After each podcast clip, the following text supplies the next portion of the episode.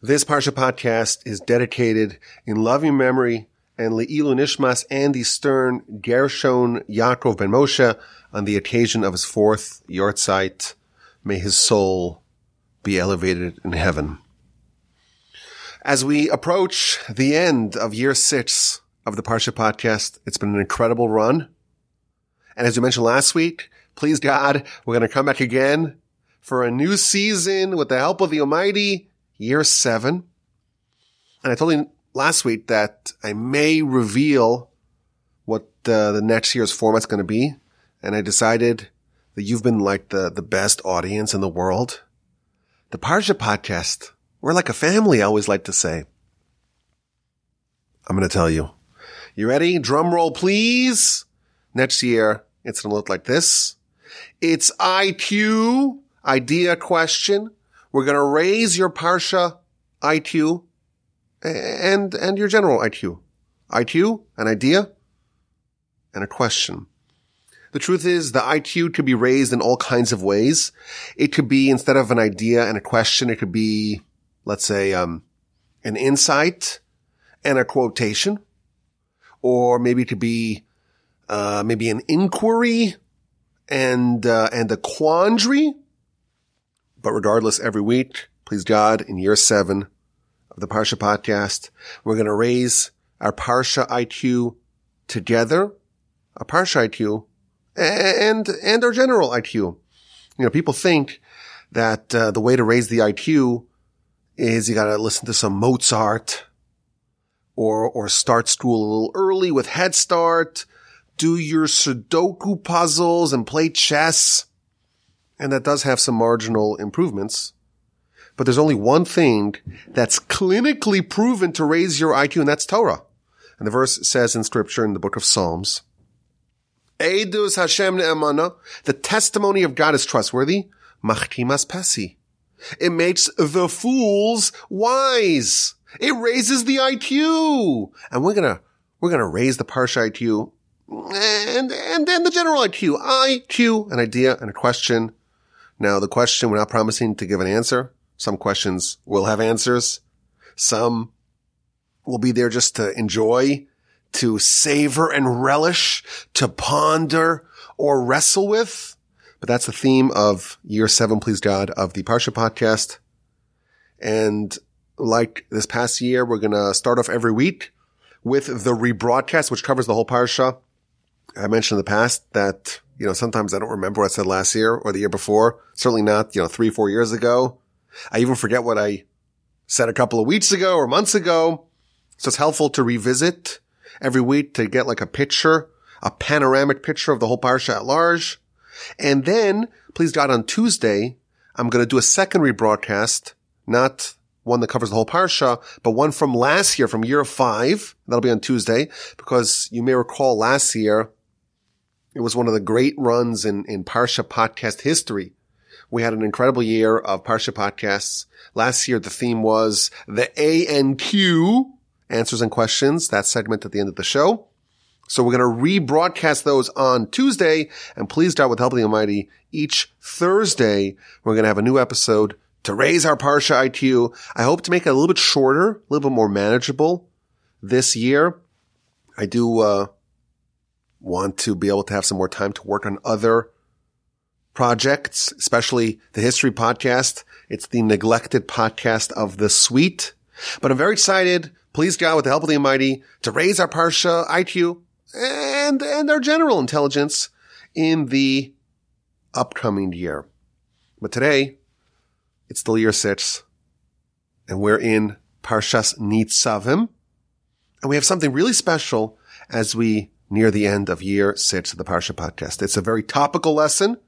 But I think one that's also capable of really unleashing all that greatness that we have trapped within us, bottled up within us, urging us to be actualized, bursting at the seams. Let's see if we can do it. This podcast, this is one that's not to be missed. We are on the doorstep of Rosh Hashanah. And if you look at our Parsha, Parshas Nitzavim, it's only 40 verses, The Parsha's subject matter is really befitting this time of year. You know, we're about to get into the season of repentance. Rosh Hashanah, of course, is the beginning, first two days of the 10 days of repentance.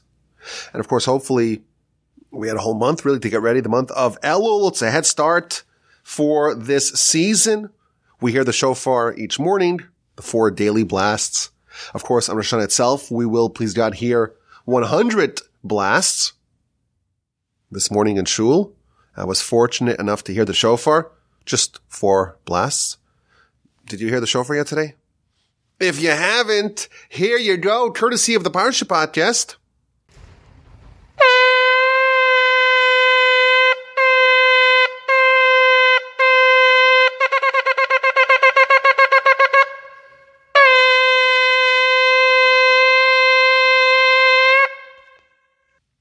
Wasn't that great? But we're getting ready for Rosh Hashanah and the high holidays. And we know the 10 days of repentance start with Rosh Hashanah and culminate in Yom Kippur. And you open up the parsha and we read all about repentance. So it starts off, Moshe is gathering the nation, those who are present, those who are not present, and he makes a covenant binding the people to God and his Torah. And Moshe describes what the consequences of that relationship are. If we disobey, if we reject God, He's going to pluck us out of the land and cast us away to a foreign land. We're going to suffer. But then we read chapter 30. And chapter 30 is all about repentance. When the events of chapter 29 happen to you, we read in chapter 30, you'll take the lesson to heart. Amidst the nations, you're scattered throughout the nations. You're going to take the lesson to heart. And verse two, you will return to Hashem your God. You'll listen, you'll hearken to his voice with all your heart and with all your soul. And God will return your captives and he'll have mercy upon you and he'll gather you from amongst all those nations that he scattered you in. You could be at the distant, farthest extents of the world, at the edge of the heavens, from there, God will pick you up. From there, he will take you and he'll bring you back to the land of Abraham, Isaac, and Jacob. You'll inherit it. He'll do good to you. He'll increase you. He'll circumcise your heart. And all those curses that we talked about, he'll place them upon your enemies and upon your haters. And then verse 8, we read about repentance again. And you will return. You will repent and you will listen to the voice of Hashem, and you'll do all of his mitzvos, and God will increase you, and he will allow you to proliferate your children, your animals, your fields. There will be goodness all around you.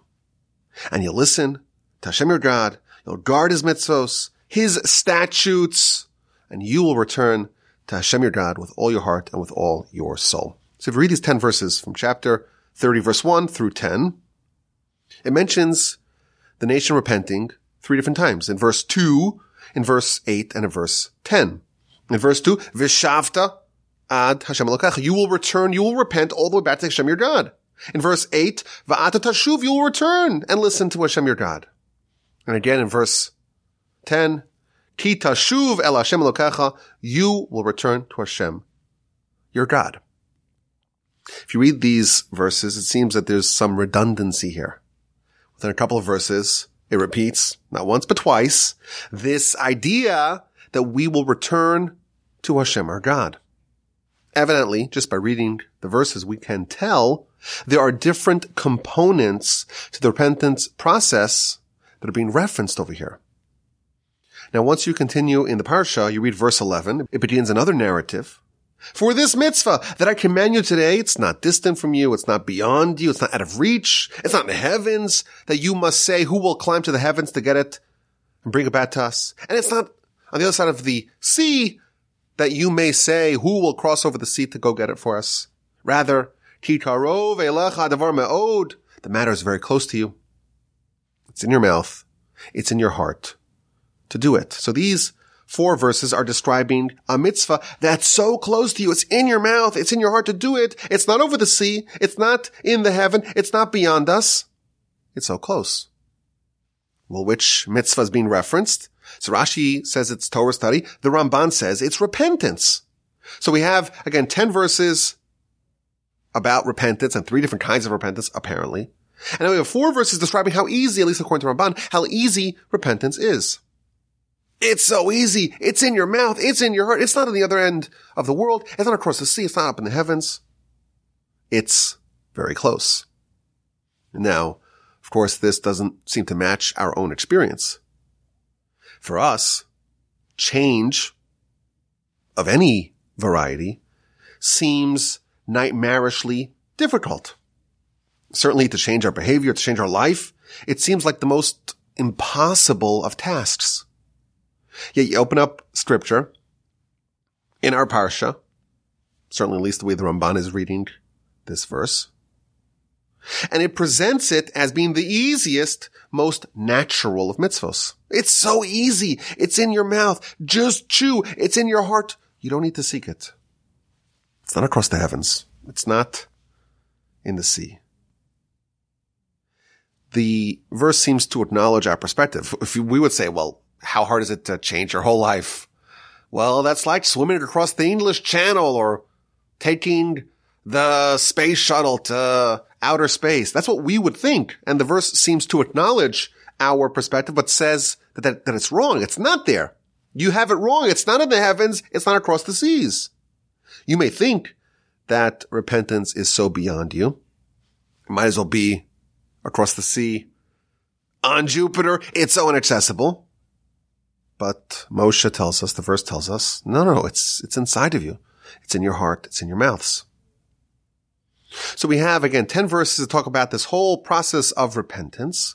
And it mentions repentance three times in verse 2, 8, and 10 of chapter 30. And then we have four verses that tell us that repentance is actually so easy and that does not seem to jive with our own experience, how do we reconcile the Torah's perspective of repentance with the experience of those of us that have tried to do it?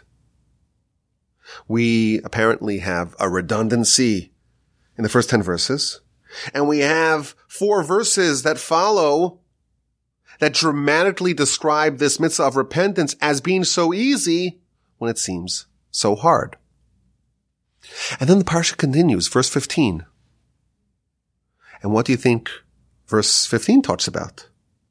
If you had to guess, what would you guess?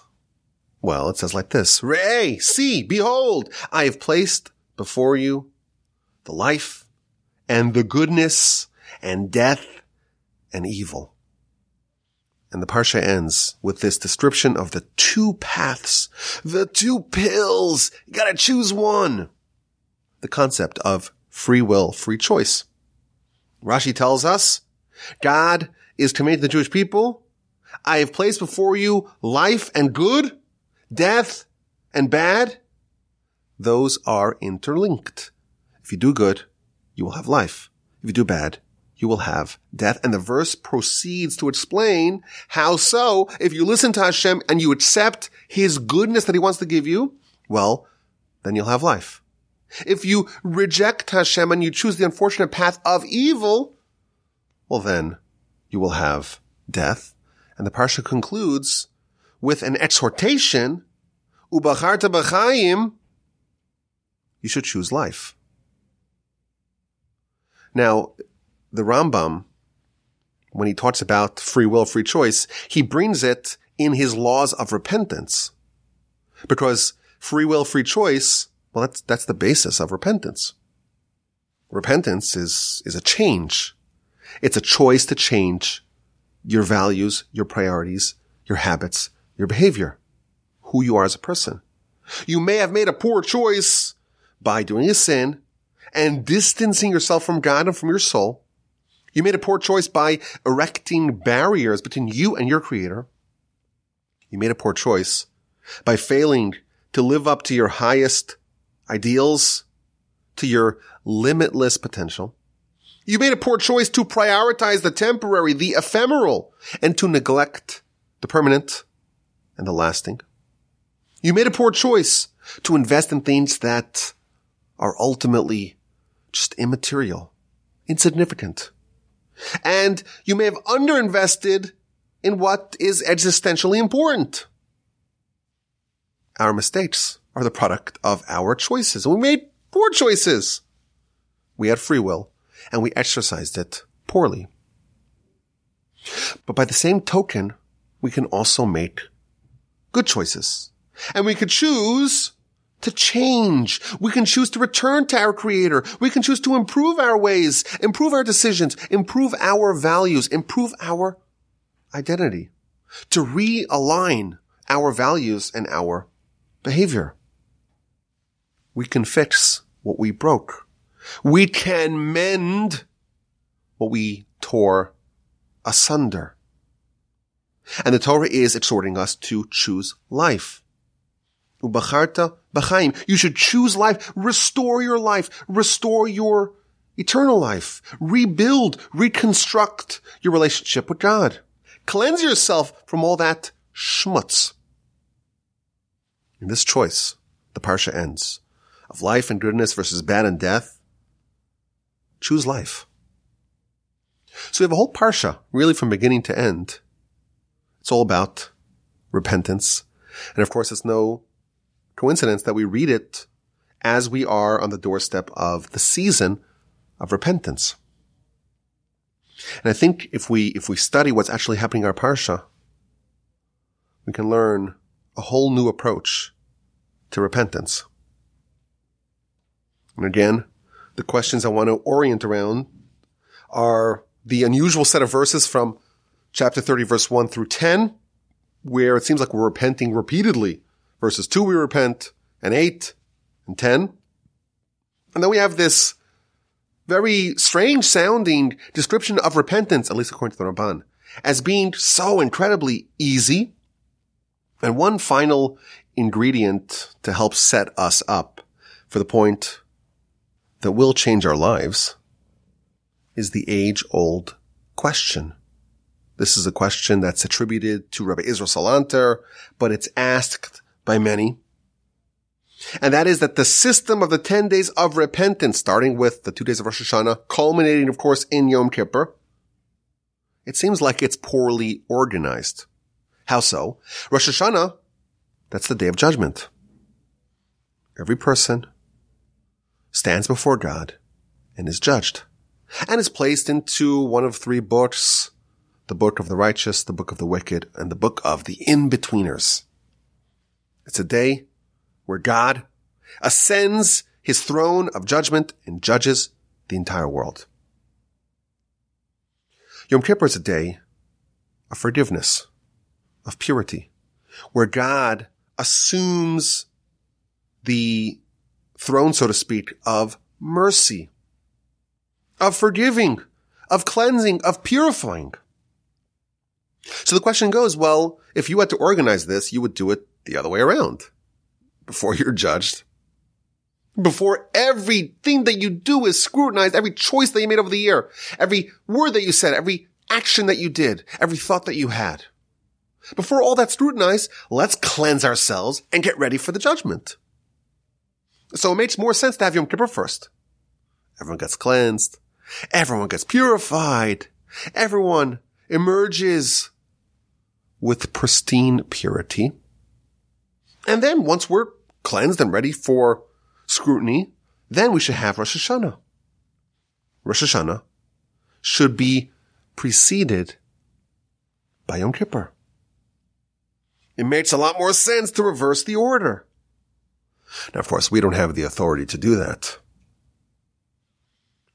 This order is fixed in the Torah. But why did the Almighty organize it like that? Why are we first judged and only subsequently cleansed? So what's going on with repentance? Let's suggest an approach that I think presents repentance in a new light, but also can explain to us everything that's happening in our parsha and demonstrate how our parsha can serve as a manifesto for the penitent and truthfully for any person seeking any sort of positive change. You want to change? You need to know how to do it. That's what our Parsha is telling us right before the time, the critical time, where we all need to learn how to do that. In our approach, we will propose an explanation that will both explain the process of change, the process of repentance, and will also resolve all these apparent discrepancies that we've seen. We've seen this multiple, redundant, apparently repentances of verses 2, 8, and 10. We'll demonstrate how there are different stages of repentance. We will show you that there is an easy repentance versus a hard repentance. There is, in fact, a repentance that's harder than almost anything that you can imagine. And there is another element of this process that's so supremely easy. It's in your heart. It's in your mouth. Just chew it. And we're also going to demonstrate that there's a process of repentance of Rosh Hashanah and one of Yom Kippur. And they're part of the same 10 day journey of repentance, but they are in fact very different. So let's begin. How does repentance, or for that matter, any sort of change, how does it get started? How does it begin? So of course it has to begin with a desire to change. There has to be something that triggers this process. There has to be a catalyst, an impetus to get started. It has to start with something telling you, informing you that you need to change. I've been reading now the last couple of weeks the magisterial Robert Caro books on LBJ. And I just read today about the part where at age 46, he was already the leader of the Senate, but he suffered a massive heart attack. And he was kind of an inch away from dying. And he was a chain smoker. He used to smoke 60 cigarettes a day and drink tons of black coffee and he was morbidly overweight. And like that, from his hospital bed, he fixed his health. He quit smoking. He trimmed off 60 pounds. He began exercising every day. He started sleeping nine hours a day. He went to drinking only decaf. In fact, there's a there's this really funny story where how he asked, can I have just one more cigarette? And he had this very emotional, almost religious experience with his last cigarette, but he changed.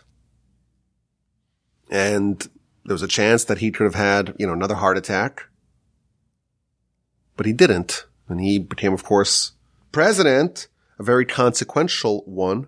Of course, we know nothing about politics. We know nothing here at the Parsha podcast, but he was definitely wherever you stand politically, a very consequential president. And that's probably due to his, his change. He was an inch away from dying. And that was a catalyst of change. Any change has to have at its very beginning a desire for change, something that triggers some catalyst that's going to inspire a recognition that we need, we need to change. Of course, repentance also has to have a catalyst. Rabbeinu Yonah, the author of the authoritative treatise on repentance, The Gates of Repentance, Sha'arei Teshuva, in section two of his book, he dedicates it to the six catalysts of repentance. If you're going to repent, there could be six different things that trigger you, that inspire you, that encourage you, that awaken you to the notion that you must repent. And the whole chapter or the whole section is dedicated to all the elements of these six catalysts. And they are, number one, when bad things happen to you and you realize God is sending you a message. He wants you to improve. Number two, when you get old and you're frail and you are infirm and you feel like your strength and your days are waning. You want to make sure that you can approach God with a clear conscience and a pure soul. Number three, when you hear words of musar, words of castigation and reprimandation, when you hear from someone who awakens you to the imperative to improve your ways. Number four, when you study the words of the Torah, and the prophets, and the writings, and that inspires you. Number five, the 10 days of repentance, that the entire days are oriented around trying to trigger this desire for repentance. And finally, once you realize that your days here are temporary and you're going to have an audience before God and what that demands of a person. Regardless of which of these catalysts are going to trigger a desire for repentance, the change must always begin with a catalyst, with an impetus. It could be an external one. It could be an internal one, but something triggers a person to say, I am yearning. I am hopeful. I am desirous. I am covetous. I want to be a different person. At that juncture, it's the hardest part of this whole process. Think about it. You're taking one thing, your current self, and you are altering it. You are replacing it with a new thing, with a new entity, with your new self. What happened to your previous self? What happened to the old you? When you're changing, when you're repenting, when you are reinventing yourself, you are in effect taking the old person, yesterday's you, and you are getting rid of that person. You are eliminating that person and you are going to be resurrected anew as a new person. You are in effect martyring your current self and you're waking up as a new person.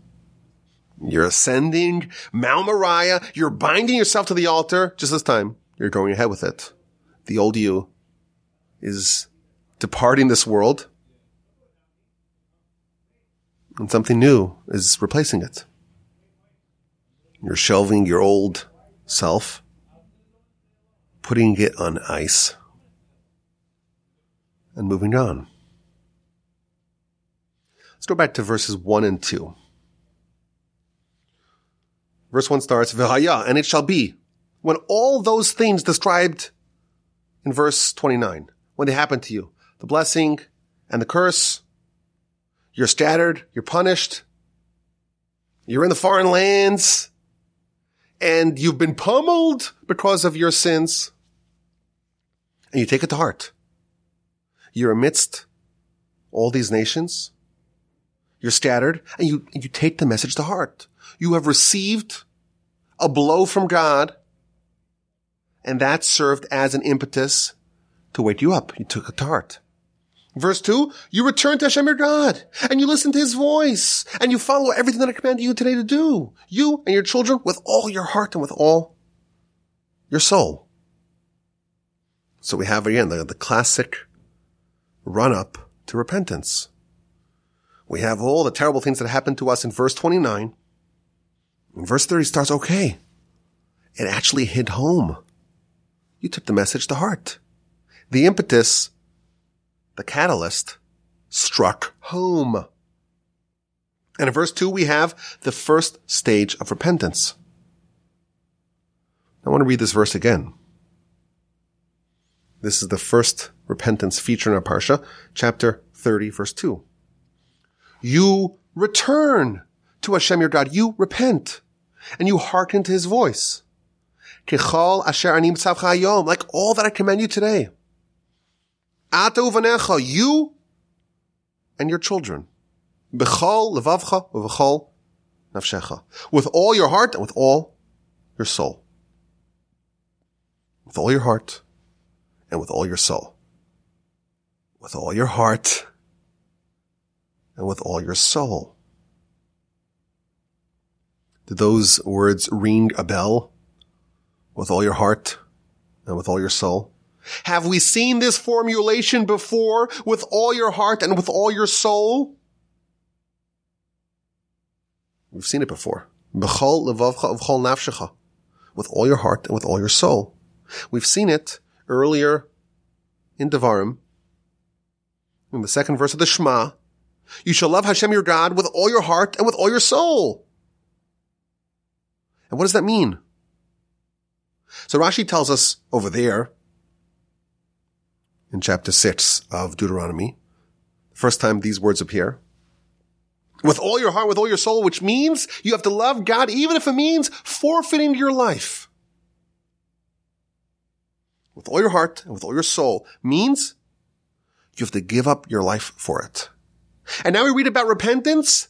And how is it describing the first verse of repentance? You should return to Hashem your God with all your heart, with all your soul. Says the great Rabbi Chaim Volozhiner. These words appear elsewhere in scripture because it's demanding the same degree of commitment. The identical verbiage that was used to describe giving up your life for God, loving God with all your heart, with all your soul, even if he takes away your life for it. The first time we have the description of repentance, it's telling us that you're returning to Hashem your God.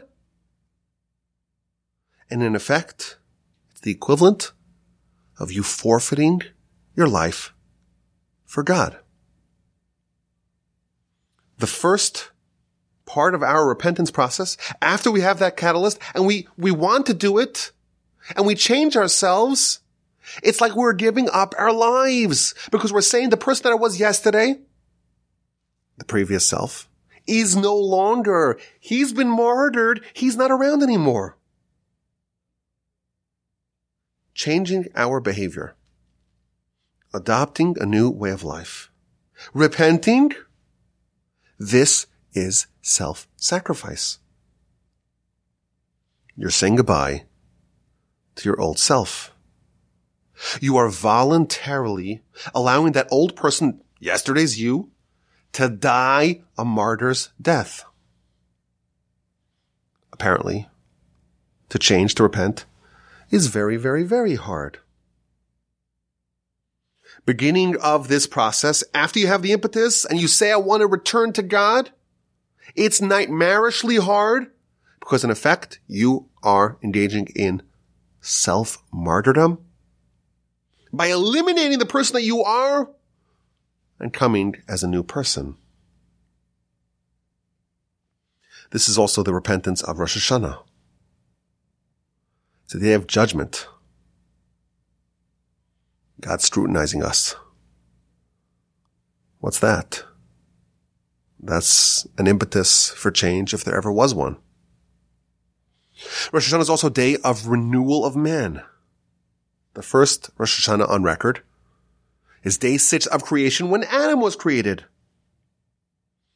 If Adam and Eve, if man and woman were created on this day, then that's the power of the day that man and woman, humanity, can be recreated on this day.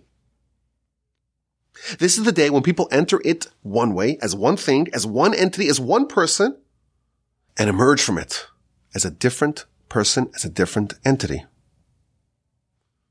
You're swapping in your old self for your new self. Yesterday's you was one person. Today, it's a new person. And this is how we start our process. Verse two. It's the hardest part. The hardest part of the repentance after you have the will and you have the impetus. It starts off with something as difficult as martyrdom. It's not easy at all. But then we read something very interesting. Verses three through seven.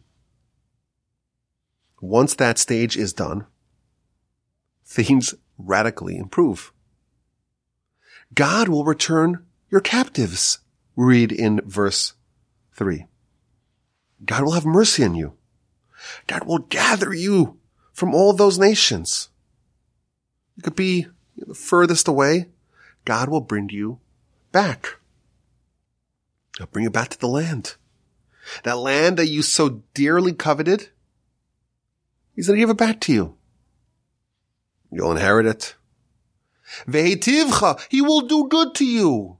Ve'hirbacha, and He will increase you more than your forefathers. You took one step to God. God is going to respond in kind and take a step towards you. And what does it look like when God takes a step to you? He will do good for you. He will increase you. He will restore your captives. He'll gather you in. He'll circumcise your heart.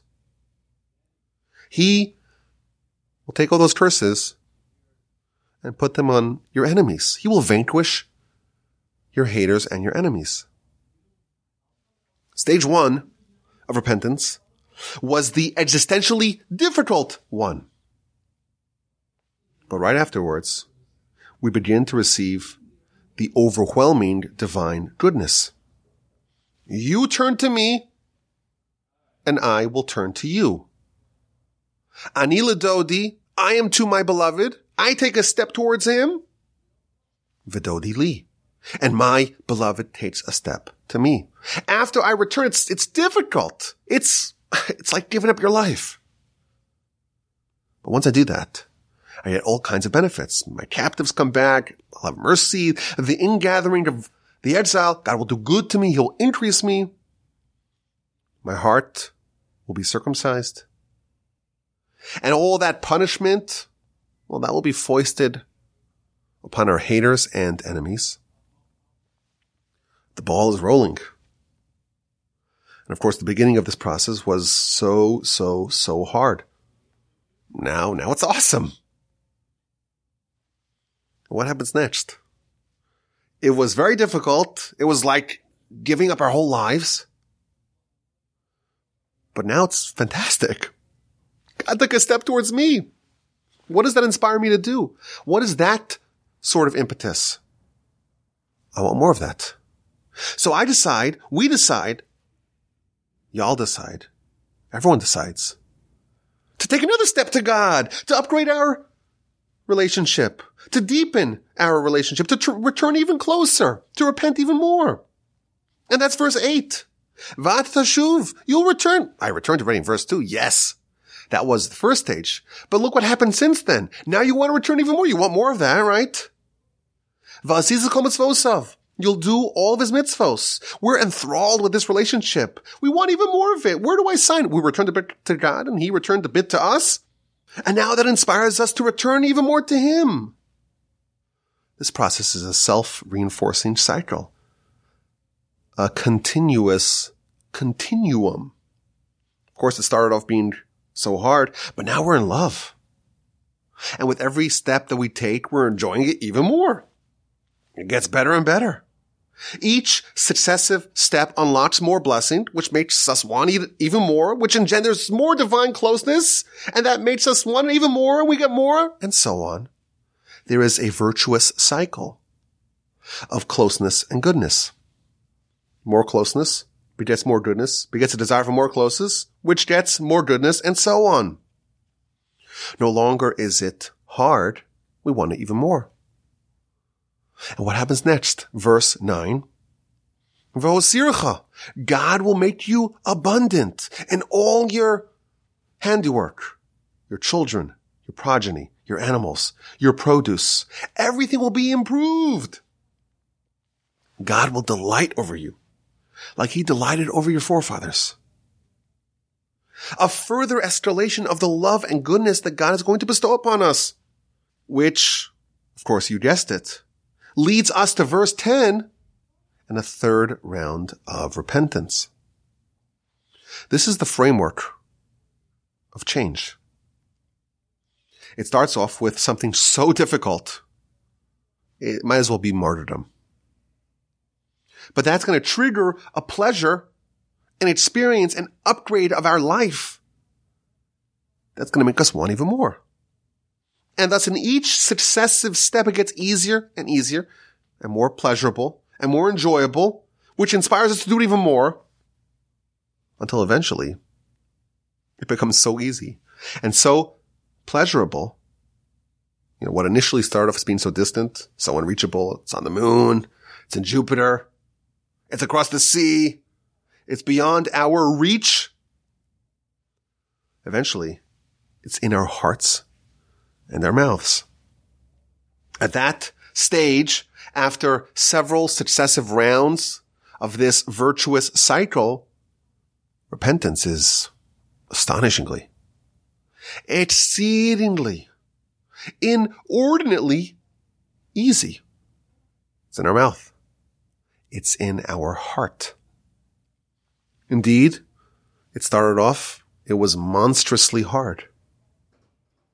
But now, it's supremely easy.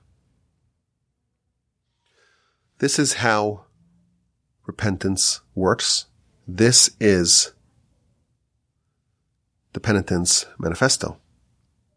But the truth is, this is a format for all change. You recall the iconic and unforgettable Rashi comment to chapter 19 verse 5 of Exodus. The Ten Commandments, the revelation at Sinai is chapter 20 of Exodus. So this is right before the Sinai revelation and the accepting of the Torah. Is there anything more intense of a change than accepting the Torah? And permanently binding yourself and your descendants to follow a very rigid, inflexible, and comprehensive corpus of Torah? Every part of your life is now governed by God? Think about what kind of change that is. And the Jewish people have to sign the dotted line. They have to sign the line which is dotted. What does that demand? And Rashi tells us that Moshe presents this bargain to the Jews. He says, okay, do you want it? And Rashi explains what Moshe was telling them was that if they accept it, if they accept the terms, it's going to be very, very hard for them. But once they do that initial accepting, it becomes pleasurable from then on. The acceptance, the initial decision to change, not just the impetus, the awakening to change, to actually return, to, to, to change your identity. I'm a different person now. That's hard.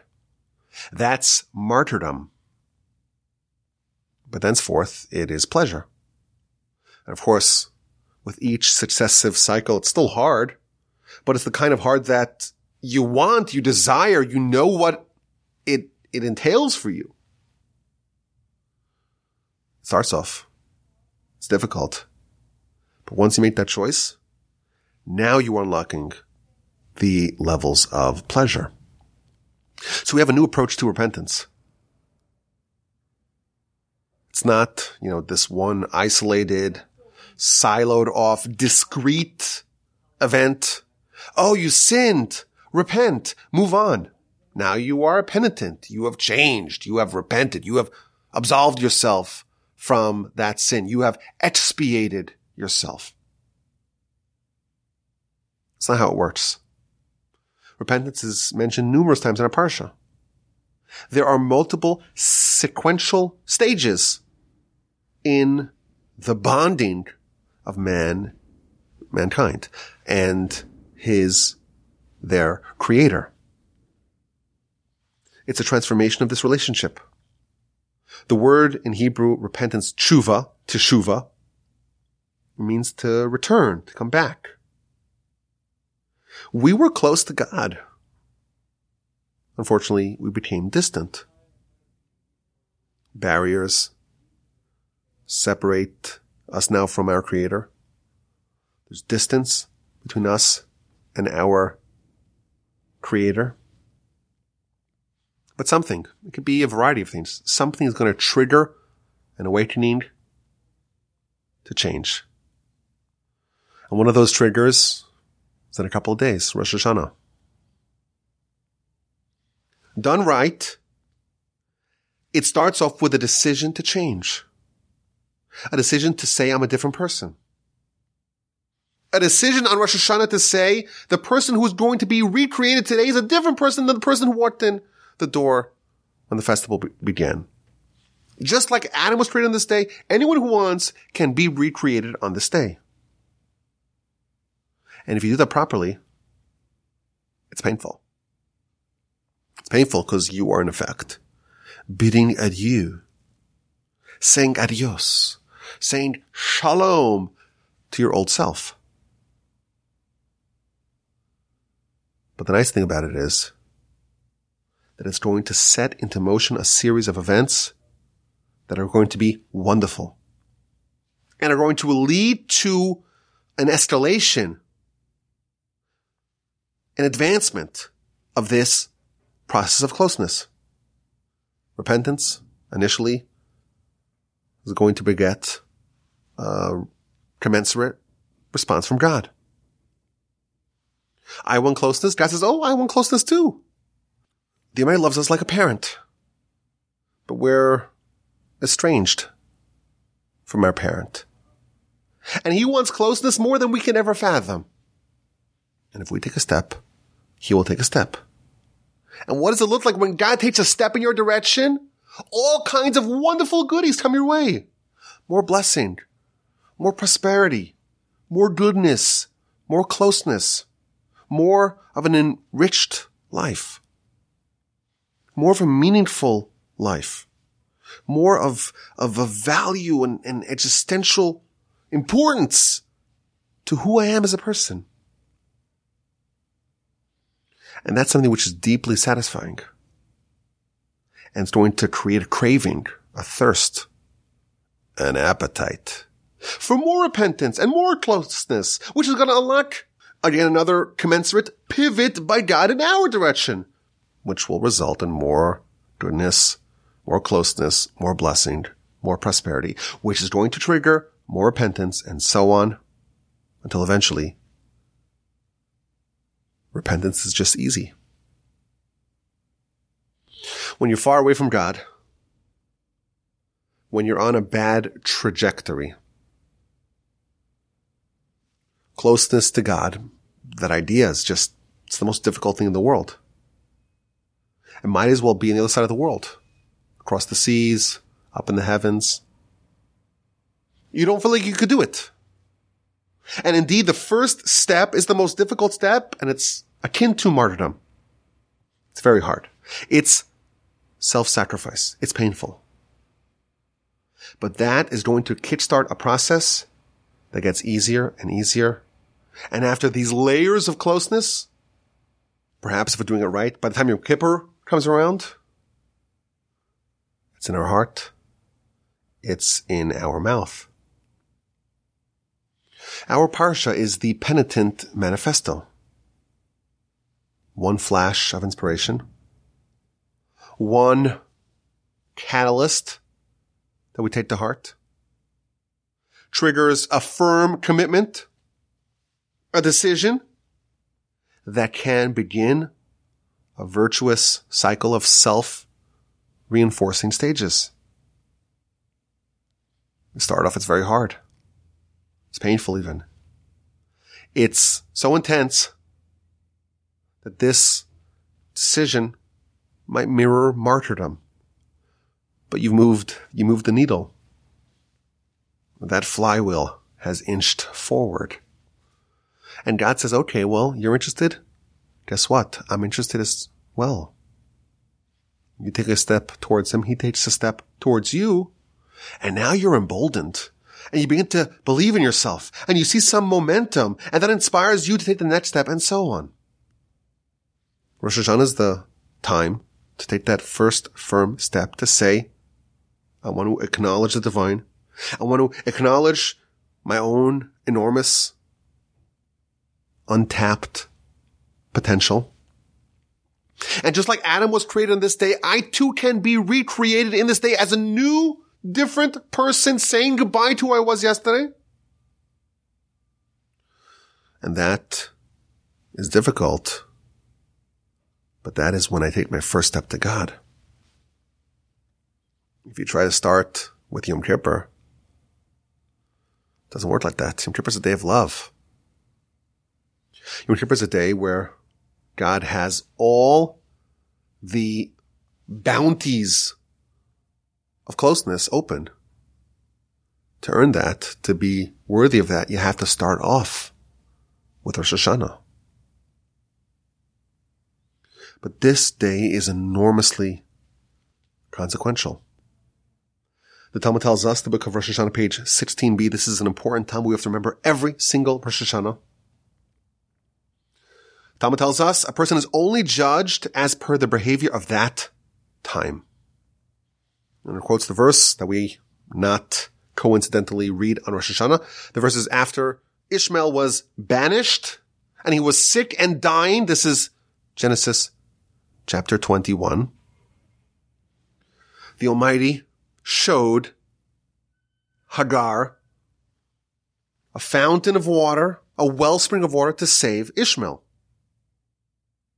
And the Talmud tells us why, because Ishmael was being judged at that time. And even though in the future he's going to become a real rascal, and his descendants are going to cause a tremendous amount of pain and suffering and death to the Jews, nevertheless, at that time, he was righteous.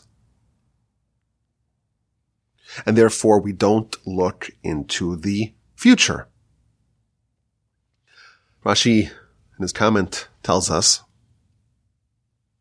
that the angels were lobbying God to allow Ishmael to die. His descendants, the angels argued, they're going to cause the Jewish people to die of thirst. And now he's dying of thirst. Why would you extend life to him? And God responded, well, that's the future. What about now? What about the present? Is he righteous or is he wicked? The angel said he's righteous. Okay. I am not judging him based upon the future, only the way he is right now. Ishmael was, of course, justly banished from his father's home.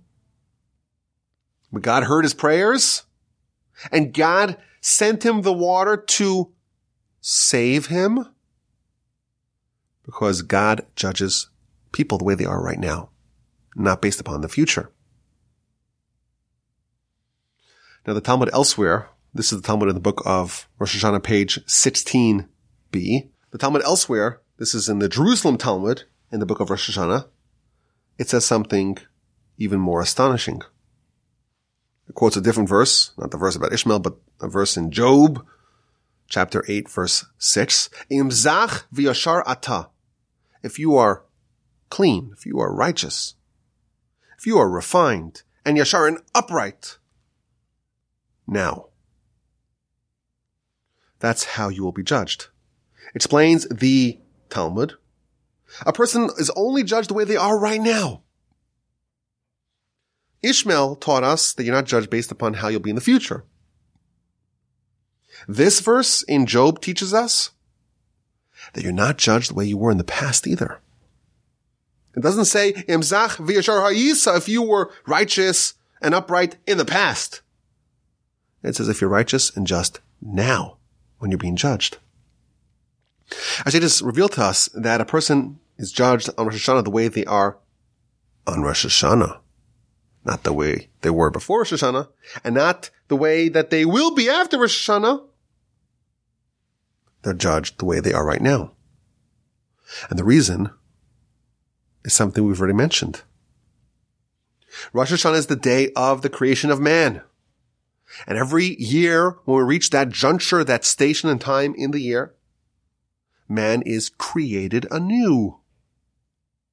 And a person gets to choose how they want to be created. How they want to be recreated.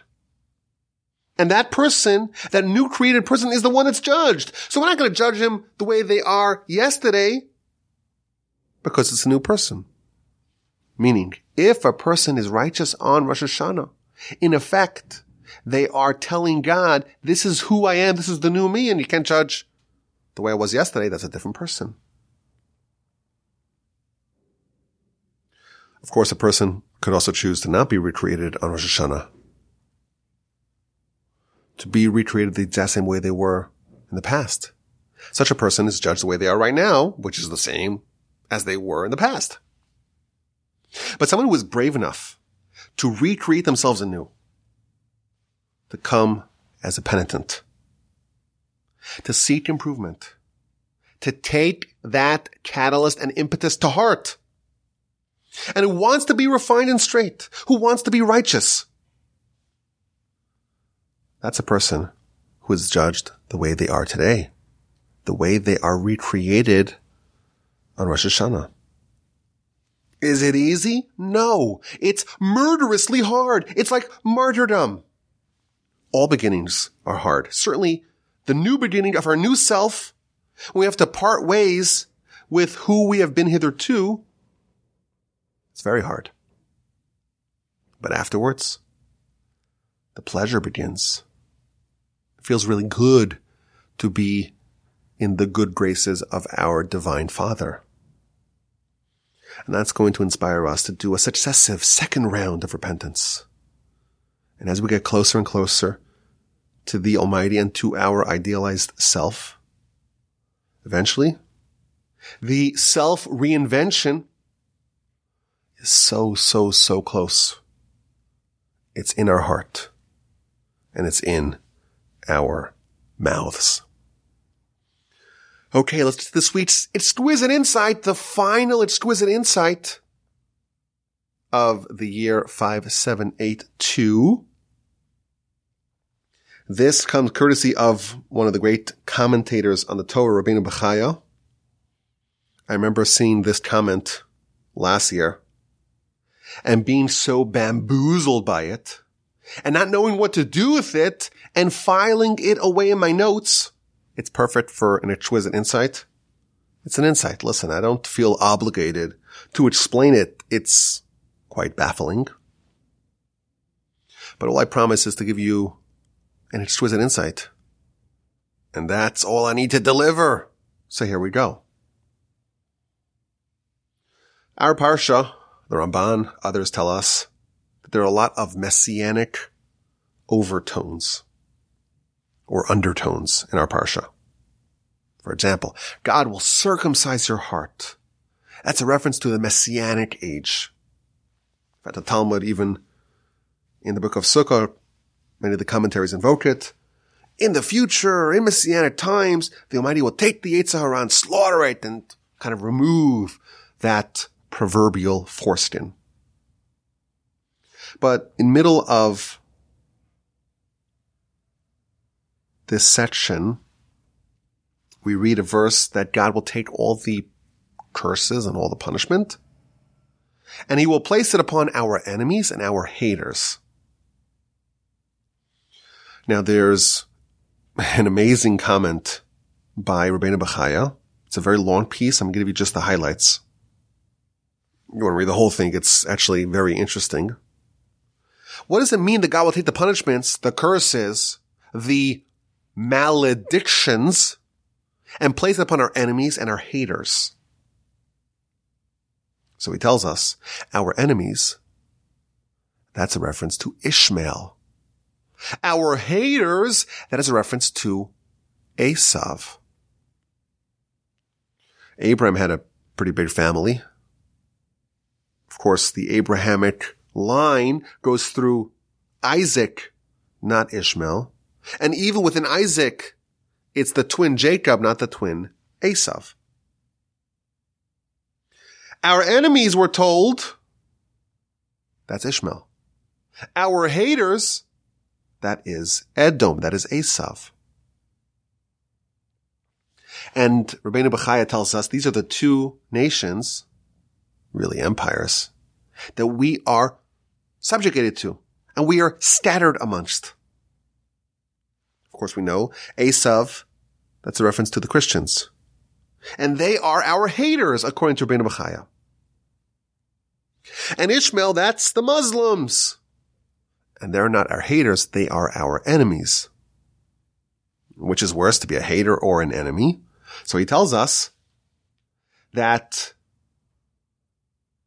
an enemy is worse than a hater because a hater at least has some compassion.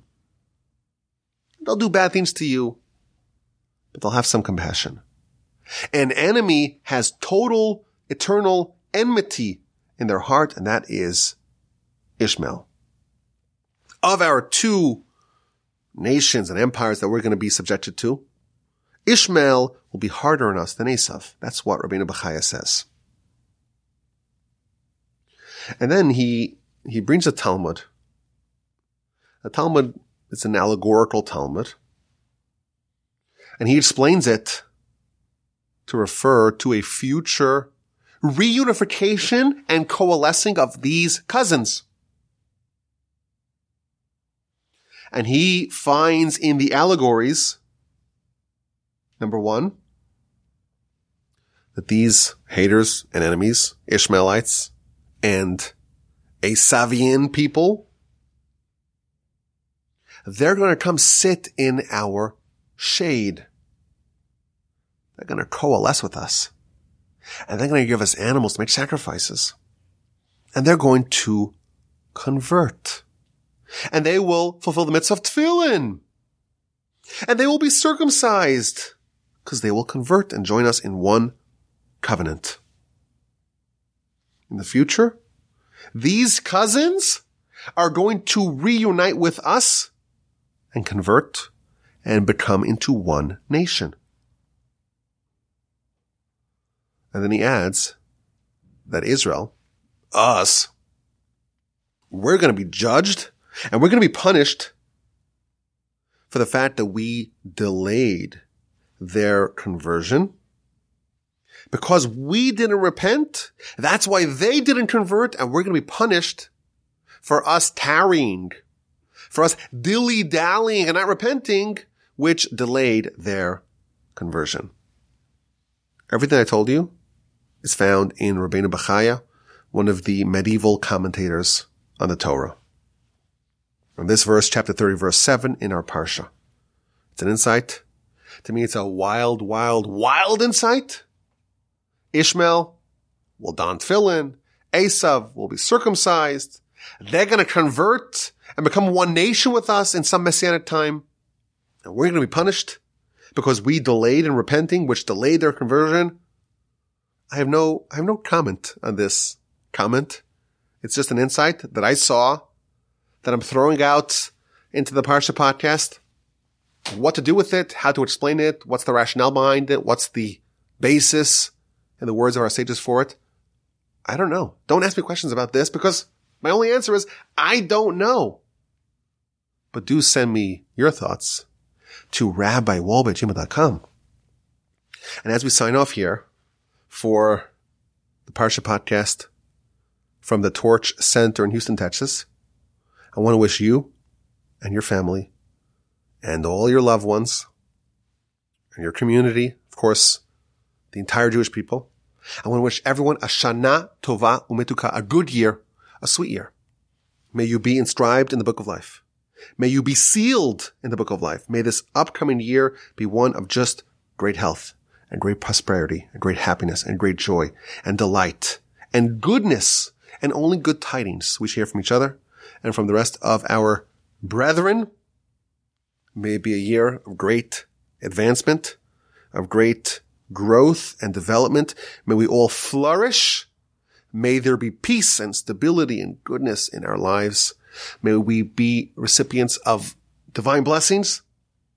May we gather together every week here to study Torah, to study the Parsha.